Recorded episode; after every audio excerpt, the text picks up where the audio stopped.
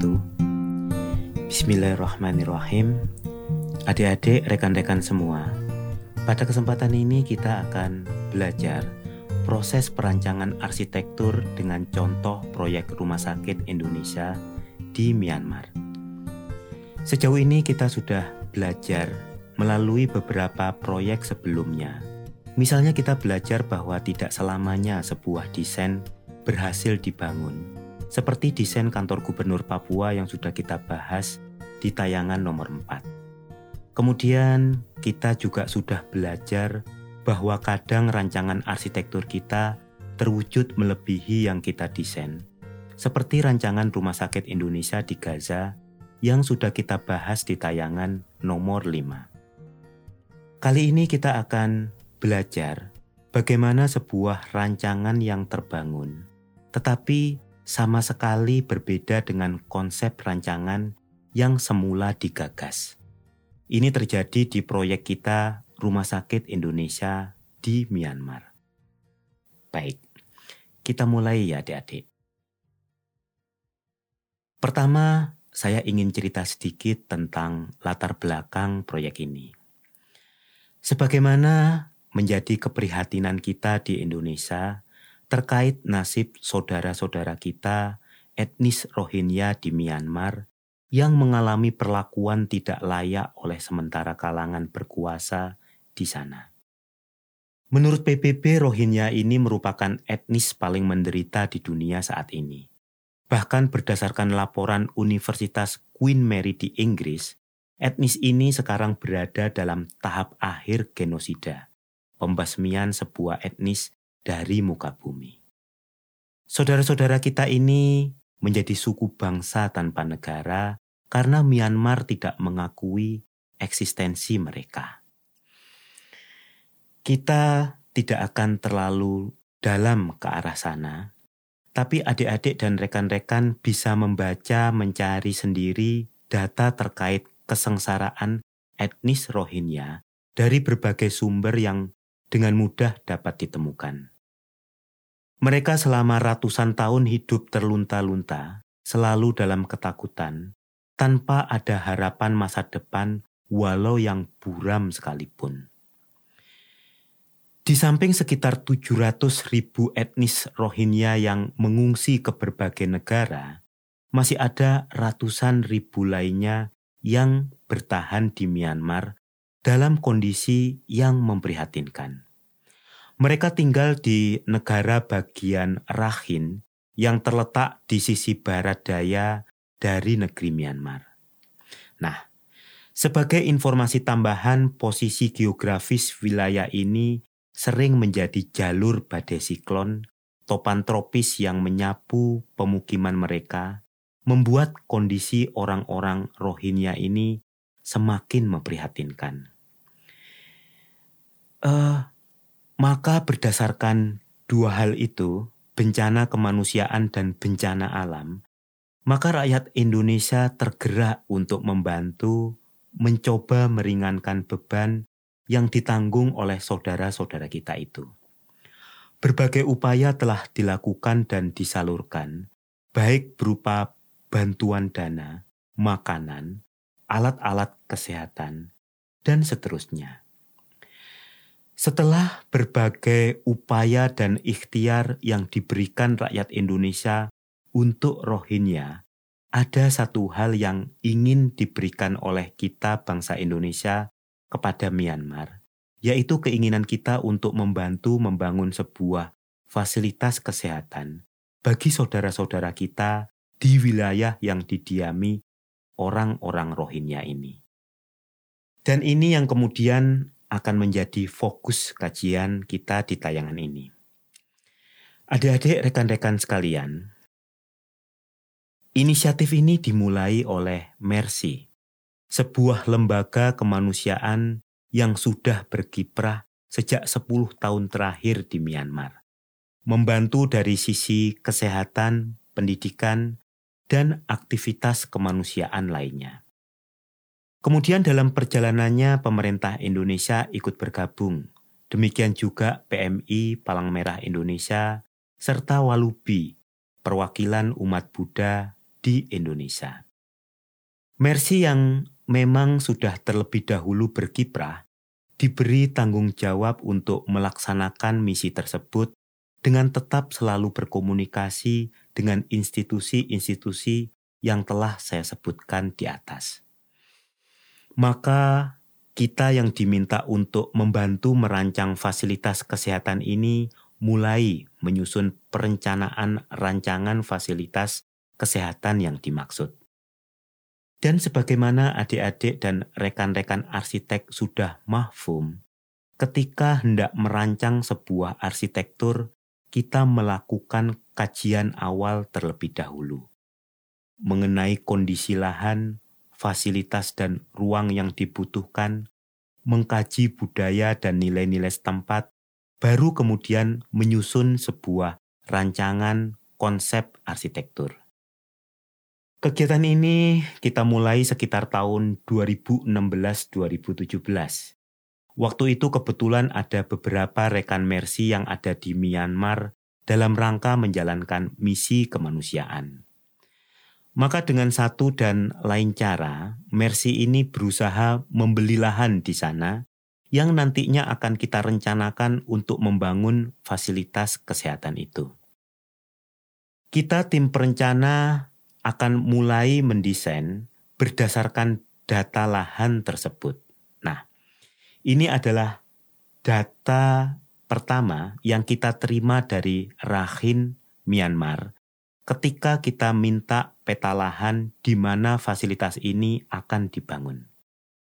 Apakah rekan-rekan bisa memahami informasi yang tertuang di sana? Ya, Tentu adik-adik dan rekan-rekan sama dengan kami waktu itu, mengenyitkan dahi, mencoba memahami peta lahan tersebut. Hmm, walau dibantu Google Translate pun, tetap saja kita tidak bisa membaca peta ini. Itulah adik-adik, pentingnya kita melibatkan pihak setempat dalam proses perancangan arsitektur. Bahasa dan tulisan adalah satu hal, tapi ada sekian hal lagi seperti kebiasaan, budaya, kepercayaan, adat istiadat yang perlu kita pahami dan itu akan lebih mudah bila kita melibatkan rekan setempat untuk membantu kita. Dengan cara itu kita bisa di antaranya membaca peta lahan maupun informasi-informasi lainnya dari Myanmar. Tapi walau sudah melibatkan rekan yang ada di sana, kami tetap memandang perlu meninjau lokasi lahan perencanaan secara langsung. Maka beberapa kali misi ke lokasi rencana rumah sakit dijalankan. Mulai dari survei, pendekatan pada otoritas setempat, mencari informasi resources, sumber daya yang diperlukan untuk proses konstruksi nantinya dan seterusnya. Di antara misi-misi tersebut, saya sendiri ikut, dan di kesempatan yang lain, anggota tim yang lain yang berangkat. Kita bergantian, karena ini memang kerja bersama, dan tentu saja tim arsitek tidak satu-satunya.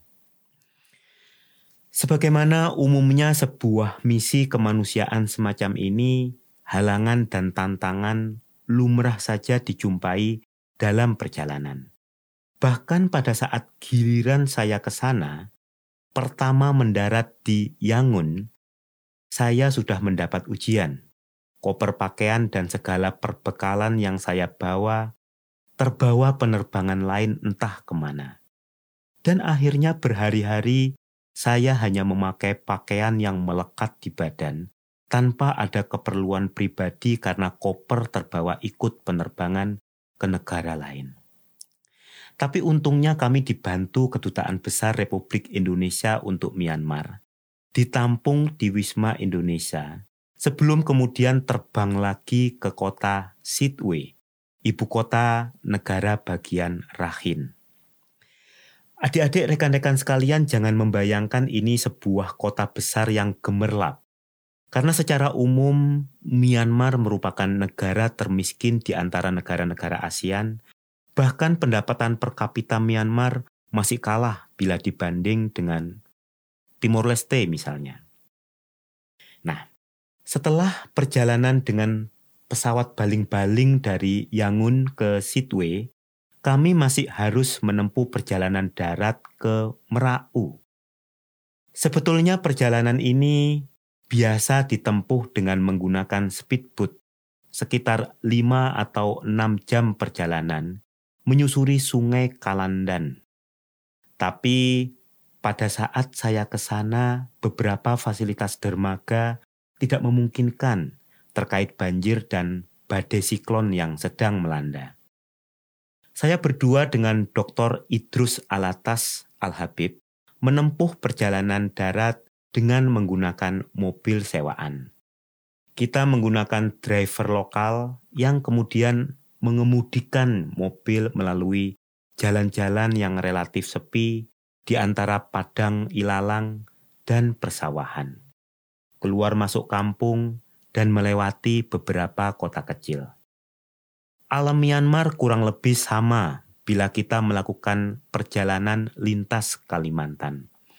Bedanya dalam perjalanan ini kita sering kali harus melalui pos-pos militer di sepanjang perjalanan yang memeriksa masyarakat atau pendatang seperti kami. Maklum negeri ini dalam kungkungan militer yang sangat kuat. Dan hal itu memang membuat suasana cukup mencekam. Bahkan driver lokal pun saya lihat juga gugup. Tapi setelah melewati petualangan itu akhirnya kami sampai di tujuan. Tiba di Merau, kami bermaksud istirahat dan bermalam. Lokasi tempat kita akan membangun rumah sakit sudah tidak jauh lagi dari Merau.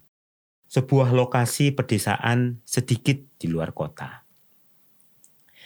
Adik-adik dan rekan-rekan sekalian, Merau ini merupakan kota kuno yang sempat menjadi kota paling megah sebagai ibu kota kekaisaran Arakan pada abad 15-16.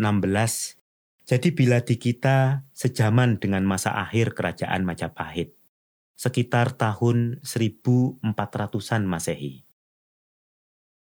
Di sela-sela melakukan aktivitas utama menyiapkan pembangunan Rumah Sakit Indonesia, saya sempat keluyuran di sekitar Merau ini. Sepanjang kaki saya kuat diajak berjalan sepanjang militer tidak terlalu menghambat perjalanan. Kita perlu melakukan observasi wilayah. Ini merupakan salah satu upaya untuk memahami kondisi masyarakat di mana kita akan merancang arsitektur. Kita tidak ingin membuat bangunan yang kita dirikan nanti menjadi asing, bahkan membuat masyarakat tidak berkenan. Dengan keluyuran ini kita menyaksikan bagaimana masyarakat hidup, kita memegang rumput dan dahan arakan secara langsung, menginjak tanah setempat tempat Rohingya hidup secara langsung. Sambil membayangkan bahwa area ini sekitar 600 tahun yang lalu merupakan metropolitan tempat lalu lalang berbagai bangsa yang datang dan pergi. Tapi sekarang Merau bagai kota berbentuk dusun di tengah padang yang sepi yang tertutup kabut di beberapa sudutnya. Pagoda dan candi dari masa lalu masih banyak bertebaran, mengabarkan kemegahan yang sempat disandangnya. Kota Seribu Candi. Demikian kesan kita pada kawasan ini. Saya keluar masuk dusun berjalan kaki, kental sekali nuansa Buddha di sepanjang perjalanan yang saya lewati. Nah, dengan demikian ini bisa menjadi masukan berharga bagi filosofi rancangan arsitektur kita. Nilai-nilai Buddhis. Adik-adik dan rekan-rekan sekalian, sebagaimana umumnya proses perancangan sebuah rumah sakit, kita bergerak dari sisi fungsi terlebih dahulu. Pelajaran dari rancangan Rumah Sakit Indonesia di Gaza tetap bisa kita jadikan pijakan di mana terkait zoning peletakan fungsi ruang, kita menggunakan pola yang sama. bagian tengah untuk area pendukung, dan dikelilingi area pelayanan yaitu instalasi gawat darurat, instalasi rawat jalan, instalasi rawat inap, serta layanan administrasi.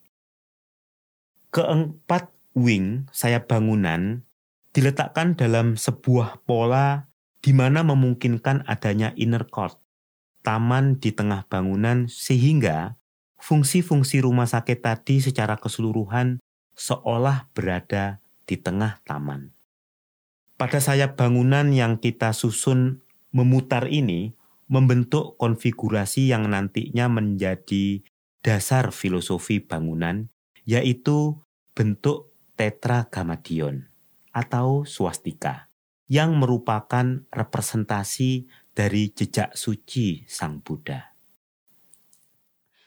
Kata swastika yang berarti keselamatan atau keberuntungan dan bentukan geometris memutar ke kanan ini banyak dipakai juga di patung-patung Buddha. Nah, sebagai penghormatan kepada masyarakat Buddha di Rakhine atau Myanmar secara keseluruhan, maka bentuk ini dipergunakan sebagai pola penyusunan ruang rumah sakit. Apalagi secara fungsi ternyata ini cocok dipakai untuk membedakan empat fungsi pelayanan yang ada di rumah sakit seperti yang saya sebutkan di atas. Adik-adik dan rekan-rekan sekalian, barangkali ada sementara adik-adik yang menganggap bahwa ini adalah lambang Nazi Jerman yang mana sebagian orang sangat membencinya. Kita tidak ikut dalam wacana tersebut tentu saja. Yang kita tahu simbol ini adalah simbol kuno yang ada di hampir semua peradaban di dunia.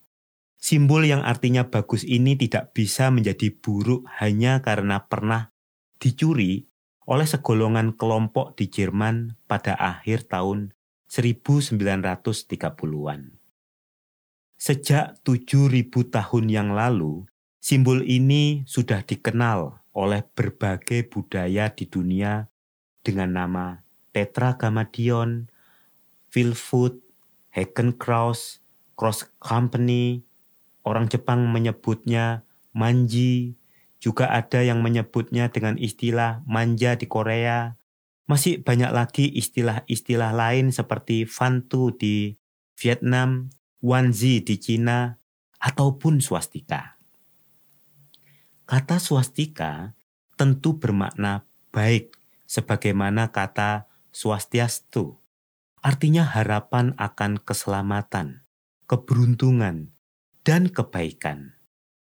Sebagai sebuah salam, ini merupakan doa, sebagaimana kaum muslimin juga berucap salam yang mengandung makna keselamatan juga.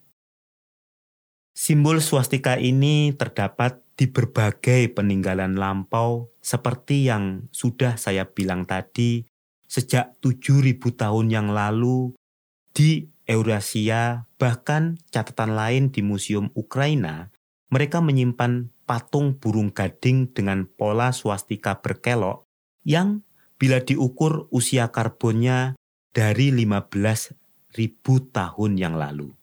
Jadi sudah sangat tua sekali. Kemudian kita juga jumpai simbol ini di dinding kuil di Ujjain, India. Kemudian juga kita jumpai di Bizantium, juga peninggalan-peninggalan dinasti Han di Cina, dan masih banyak yang lainnya. Ya, memang Bila adik-adik mempelajari simbol ini, adik-adik akan menjumpai ini hampir di seluruh peradaban. Tidak hanya itu, simbol ini di masa modern juga banyak dipakai sebagai iklan produk seperti Coca-Cola, botol bir Carlsberg. Ini adalah merek bir yang dulu ada di jersey klub sepak bola Liverpool. Bahkan pramuka Inggris juga memakai simbol ini. Dan ini lagi, tentara Amerika juga sempat memakai simbol ini. Begitulah adik-adik, simbol ini banyak dipergunakan orang sepanjang sejarah manusia.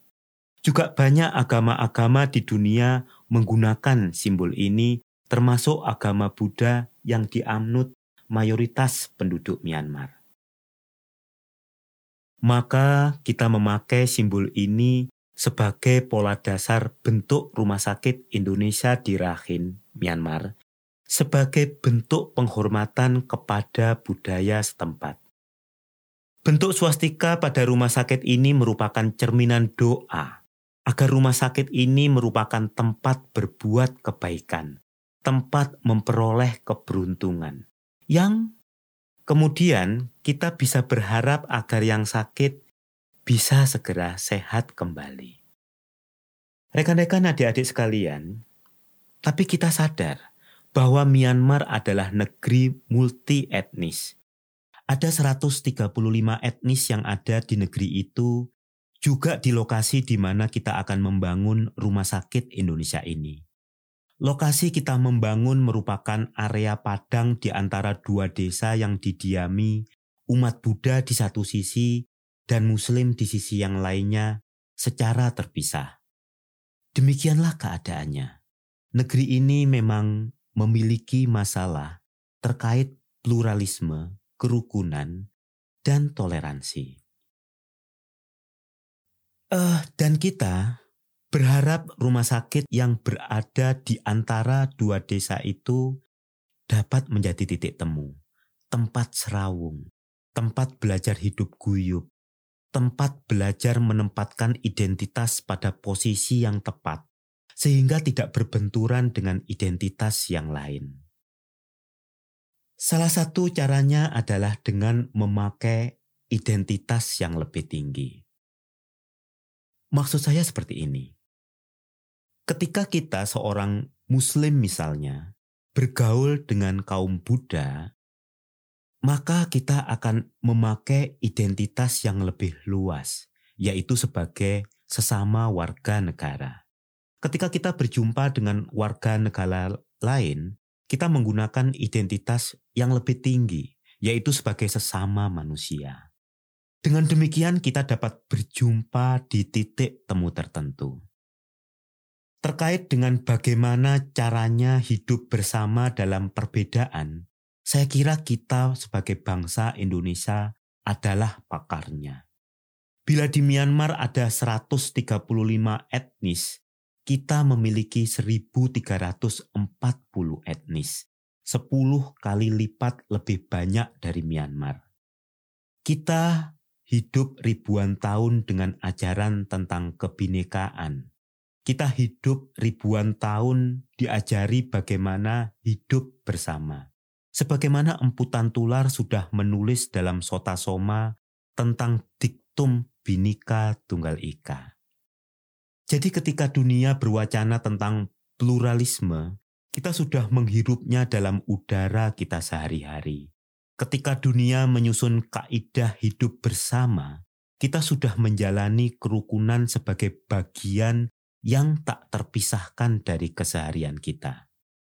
Pun demikian dengan arsitektur yang tumbuh kembang di bumi Nusantara. Sebagaimana kebudayaan lain, kita biasa menerima dengan terbuka berbagai kebijakan, kebajikan, yang datang ke kita tanpa kita kehilangan jati diri kita. Kita tidak terheran-heran ketika Masjid Menara Kudus memakai bentuk candi bentar dan bangunan dari bata merah yang menyerupai bangunan Hindu. Kita tidak lantas protes ketika Masjid Cengho di Surabaya dibangun menyerupai kelenteng.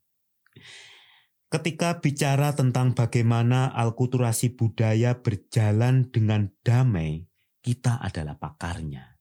Ketika eklektisisme merupakan upaya untuk mendamaikan dua kutub, kita adalah jagoannya. Maka walaupun bentuk swastika Buddha dipakai sebagai pola dasar rumah sakit Indonesia di Myanmar, tapi kita juga ingin agar umat Islam Rohingya yang ada di sana juga tidak merasa asing dengan bangunan itu. Maka ornamen geometris Arabex kita gunakan di fasad bangunan. Hasanah kekayaan seni Islam ini kita pergunakan sebagai tabir penahan matahari sekaligus sebagai fungsi ornamen yang memperindah bangunan. Bentukan arts atau lengkungan khas Timur Tengah kita juga gunakan yang seolah representasi lengkungan bangunan Islam. Tapi jangan salah, ini juga sekaligus merupakan representasi dari khasanah kebudayaan Buddha. Sebab masyarakat Buddha juga tidak asing dengan bentuk ini karena banyak dijumpai di pagoda-pagoda yang ada di Merau sana. Demikian juga bentuk atap tajuk bersusun yang sering kita jumpai di bangunan masjid di Jawa dan di Sumatera, kita gunakan di sini karena ini juga merupakan bentuk generik pagoda dan kuil Buddha. Bentukan meruncing semakin ke atas itu memiliki makna upaya manusia mencapai kesucian, upaya manusia menyatu dengan Tuhan. Semakin mengerucut ke atas menembus langit. Pada khasana Islam, tajuk bersusun ini biasanya berjumlah lima, yang melambangkan rukun Islam yang dengan tujuan tertinggi mencapai puncaknya yaitu ketauhidan. Kita tadi menyampaikan bahwa wing sayap bangunan dibuat sedemikian rupa sehingga menciptakan taman-taman di dalam bangunan. Termasuk di dalamnya adalah menciptakan pon-pon, kolam di keempat arah mata angin. Di dalam reflecting pond ini akan dihiasi bunga teratai. Bunga teratai atau lotus flowers ini pada khasanah umat Buddha melambangkan kesucian dari kebudaan. Artinya walau hidup di dunia yang fana penuh noda, tetapi tetap suci. Kalau kita amati juga di Alhambra misalnya, atau khasana arsitektur Islam lainnya, adanya inner garden dan kolam ini juga merupakan elemen yang penting. Misalnya kita jumpai di arsitektur-arsitektur yang ada di Andalusia. Selain sebagai elemen keindahan, juga sebagai unsur yang dapat mengatur suhu ruangan di sekitarnya. Adik-adik dan rekan-rekan sekalian, berbagai konsep ini kita susun menjadi sebuah narasi yang berusaha meyakinkan para pihak yang terkait bahwa filosofi bangunan yang kita susun berusaha mengadopsi nilai-nilai dan digali dari khasanah kebajikan yang ada di daerah tersebut. Di samping tentu saja fungsi rumah sakit yang mana menjadi perhatian di saat yang paling awal, seperti yang sudah saya uraikan di atas. Juga kenyataan bahwa wilayah tempat kita hendak mendirikan rumah sakit ini sering dilanda bencana siklon dan juga banjir bandang. Dalam perjalanannya tentu saja tidak hanya satu narasi konsep yang kita susun sepanjang kita berkomunikasi dengan para pihak terkait. Oleh karena itu lahirlah berbagai alternatif desain untuk rumah sakit ini. Adik-adik sekalian, adanya alternatif-alternatif ini merupakan cerminan dari upaya kita untuk menghadirkan sebanyak mungkin potensi desain yang dapat kita gali sehingga yang terpilih nantinya sudah melalui proses penjajakan dan telaah dari berbagai kemungkinan tersebut. Apalagi di studio arsitektur kita ada sekian arsitek yang juga memiliki konsep-konsep yang layak untuk ditawarkan. Kadang mengedepankan solusi terhadap iklim, kadang titik berat pada gaya arsitektur yang mengadopsi lokalitas atau berbagai pendekatan yang lainnya. Karena ketika kita diberi penugasan untuk merancang sebuah arsitektur, kita tidak bisa berpretensi bahwa ide yang ada di benak kita pasti merupakan ide yang terbaik. kita perlu uji dengan diskusi dengan berbagai pihak dan berusaha mencari titik temu dari berbagai kepentingan yang melingkupinya. Ada juga ide dari arsitek Cahyo Novianto, anggota tim kita, untuk merancang sebuah bangunan berbentuk silinder yang didirikan.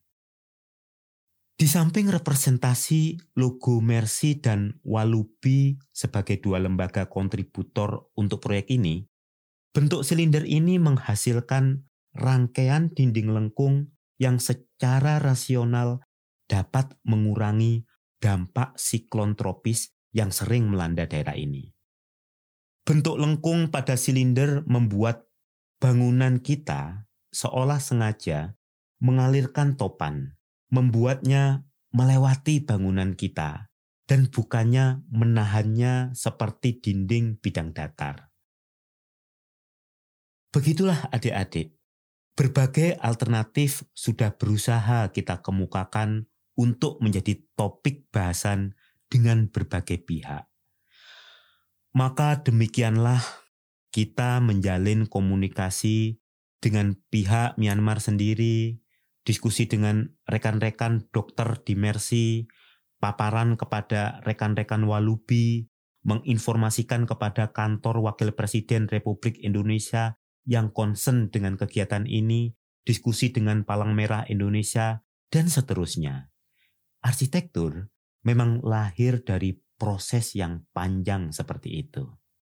Nah, kemudian adik-adik dan rekan-rekan sekalian, setelah proses yang panjang itu dan dokumen konstruksi sudah kita siapkan, datang kabar dari pemerintah Myanmar, tepatnya dari Ministry of Health and Sport, bahwa mereka ingin rumah sakit Indonesia ini mengikuti standar mereka.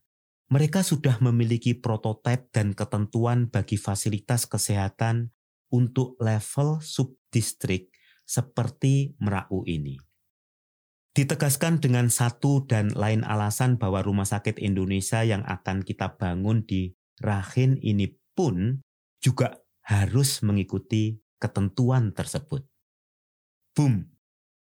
Berbagai diskusi yang sudah berlangsung menjadi muspro tidak dapat digunakan lagi.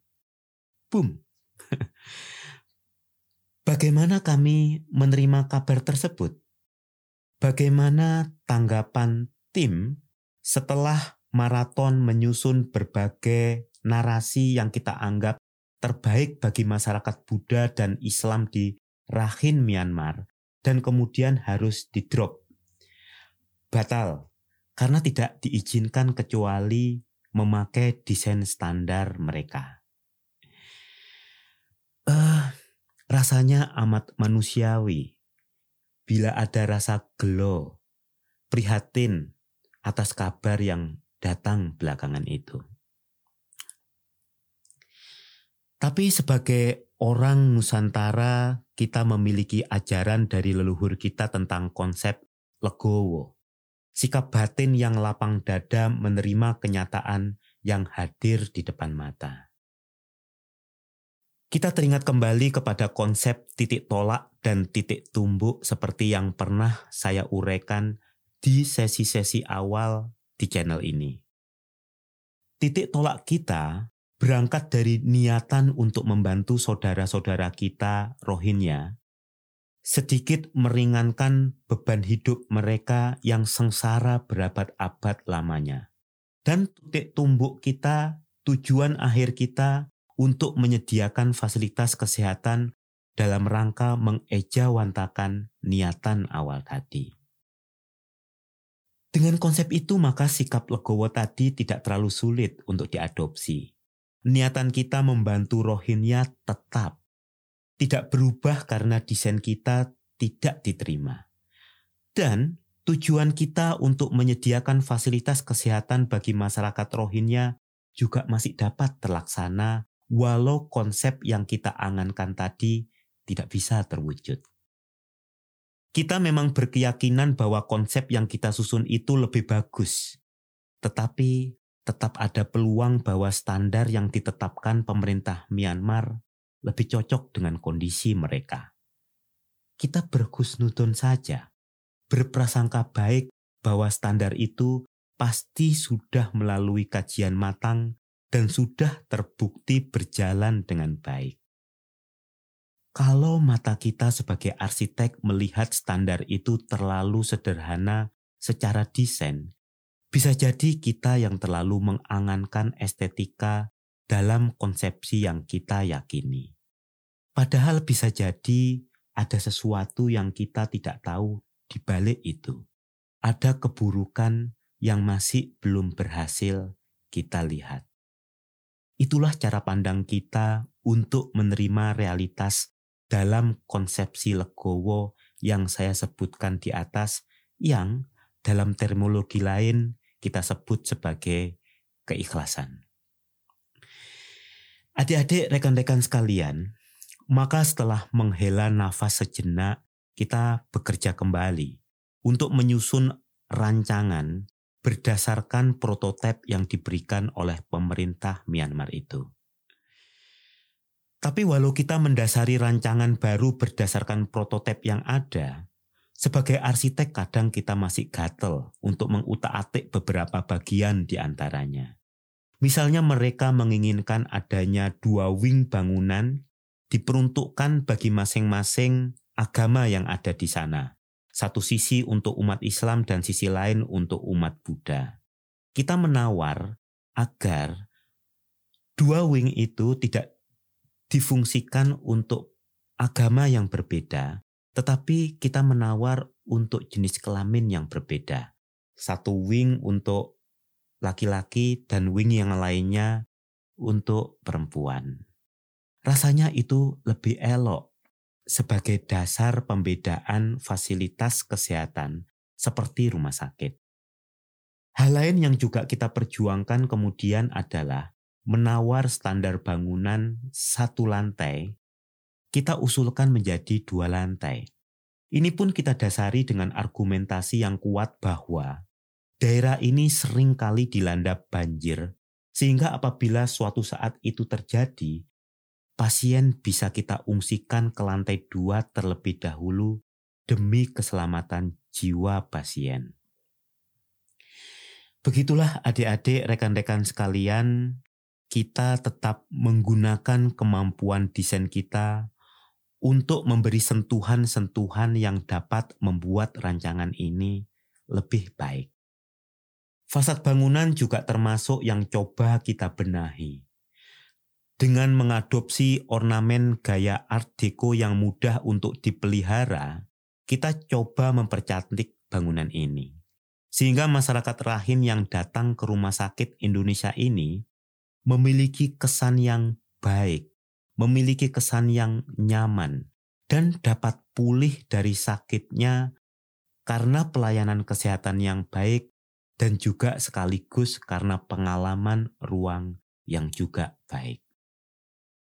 Rumah sakit yang merupakan sumbangan Indonesia untuk Myanmar ini akhirnya bisa dimanfaatkan pada tahun 2021 yang lalu. Setelah dilengkapi dengan peralatan kesehatan yang juga diusahakan oleh kita, bangsa Indonesia. Saya belum berkesempatan ke sana kembali, tetapi kita tetap berharap agar ikhtiar yang kita lakukan bersama-sama ini, masyarakat Indonesia ini, dapat dirasakan manfaatnya oleh saudara-saudara kita di Merau, negara bagian Rakhine, Myanmar. Semua etnis yang ada di sana semoga dapat manfaatnya dan semua agama yang ada di sana. Karena mereka sama-sama hamba Tuhan dan kita sama-sama khalifahnya. Adik-adik dan rekan-rekan sekalian, nampaknya itu dulu yang bisa saya bagikan dalam kesempatan ini. Semoga adik-adik dan rekan-rekan sekalian dapat mengambil pelajaran daripadanya. Salam hangat untuk orang-orang terkasih Anda. Wassalamualaikum warahmatullahi wabarakatuh.